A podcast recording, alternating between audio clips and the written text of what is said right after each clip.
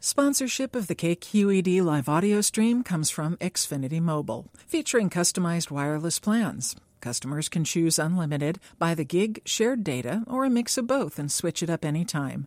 Learn more at xfinitymobile.com.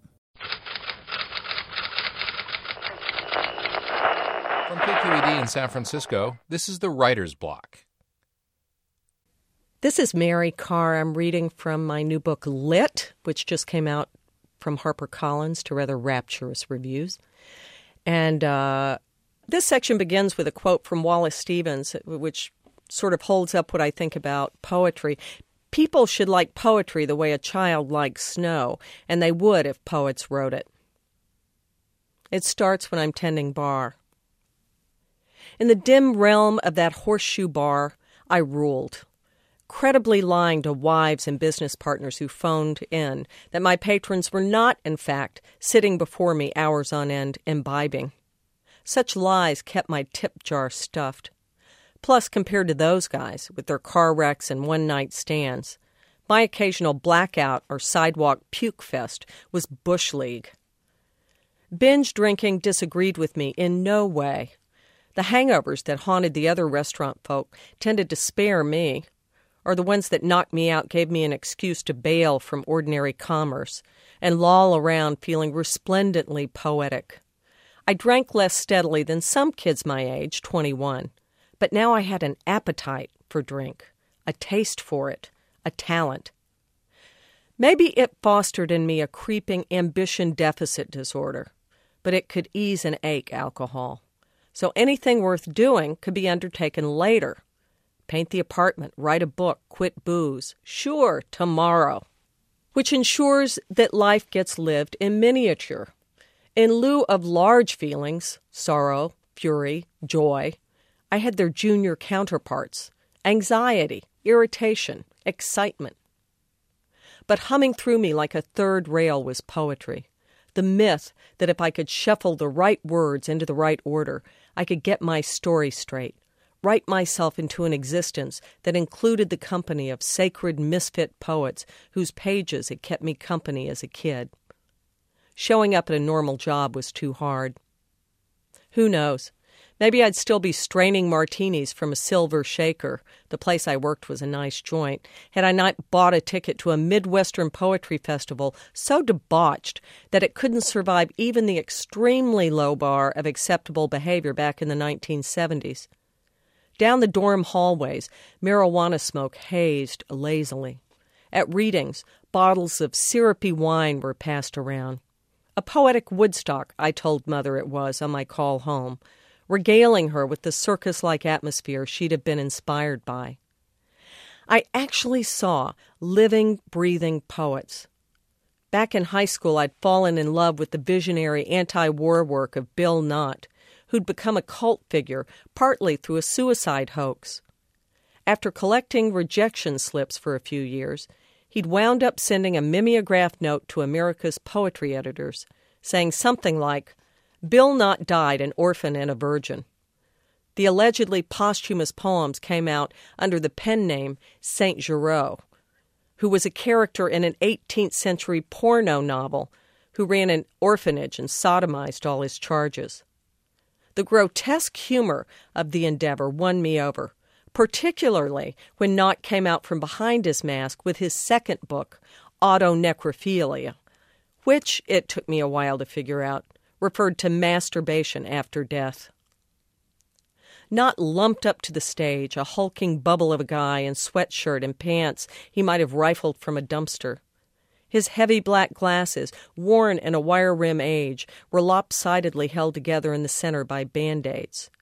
His fair hair hung in unwashed strings. He drew a poem from a wrinkly paper bag stuffed with pages, and after reading a few lines, he said in a disgusted voice, That's such crap, stupid moron Knott. People laughed nervously, looking around. He wadded up the page and tossed it. The room roared. That's pretty much how the reading went. One balled up page after another, mingled with lyric poems of great finish and hilarity. The audience hooted in wild rolling waves. Guys in the front row started throwing the paper balls back, which made Knott hump even deeper in his oversized clothes, as if dodging hurled tomatoes.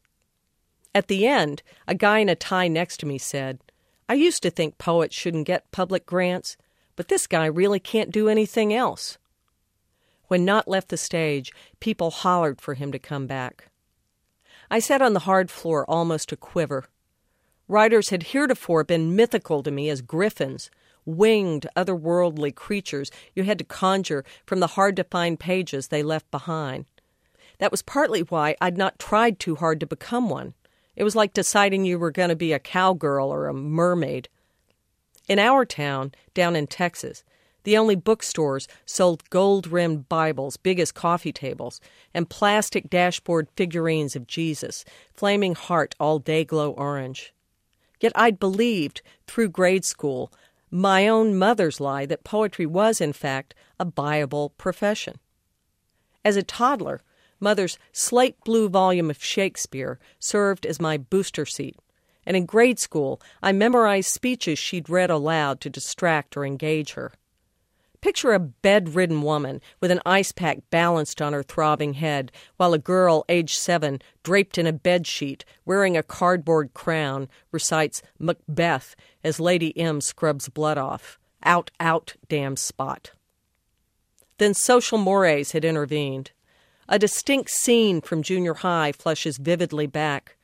Girls, sitting out of rotation volleyball in gym class, stared at me all gap mouthed when, on a rainy spring day, I spouted E. E. Cummings.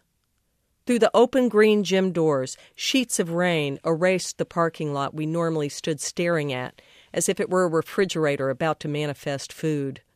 The poem started In just spring, when the world is mud luscious.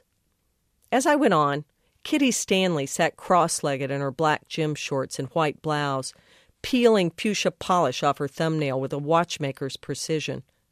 She was a mouth breather kitty, whose blonde bouffant hairdo featured above her bangs a yarn bow the color of a kumquat. That's it, Beverly said.